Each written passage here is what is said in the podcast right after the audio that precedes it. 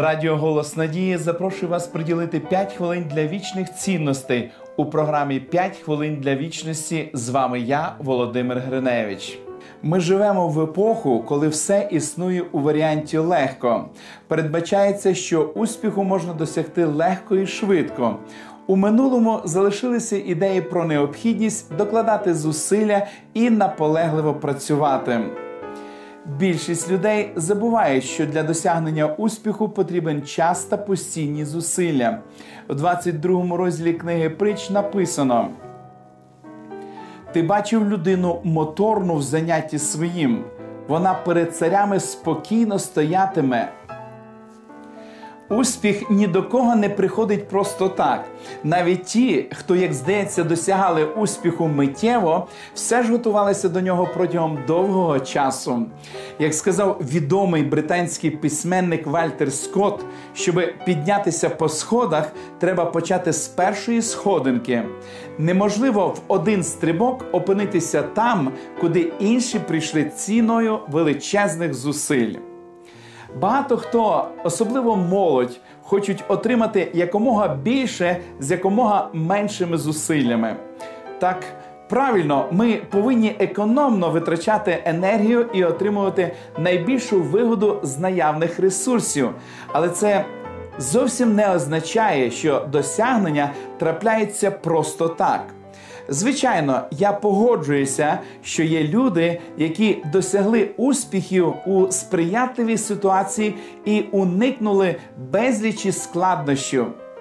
Проте, якщо ми задумаємось, яку ціну вони заплатили, щоб залишатися на висоті цього успіху, то виявиться, що це не менш складно, ніж досягти самої вершини. Будівля не будується за одну ніч. Необхідно терпляче класти цеглину за цеглиною, зводячи стіни, отвори і кути. Будівництво не розпочинають з даху. Найперше закладають фундамент, і на всіх етапах виникають свої складності та завдання.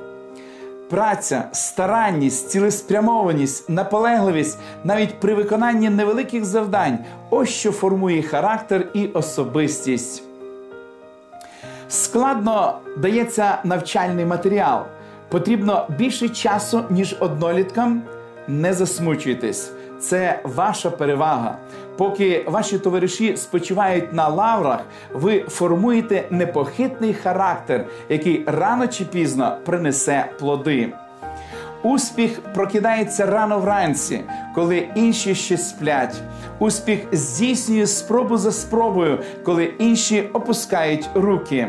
Різниця між тим, хто потерпів поразку, і тим, хто досягнув успіху, не в здібностях, а в характері та ставленні до справи.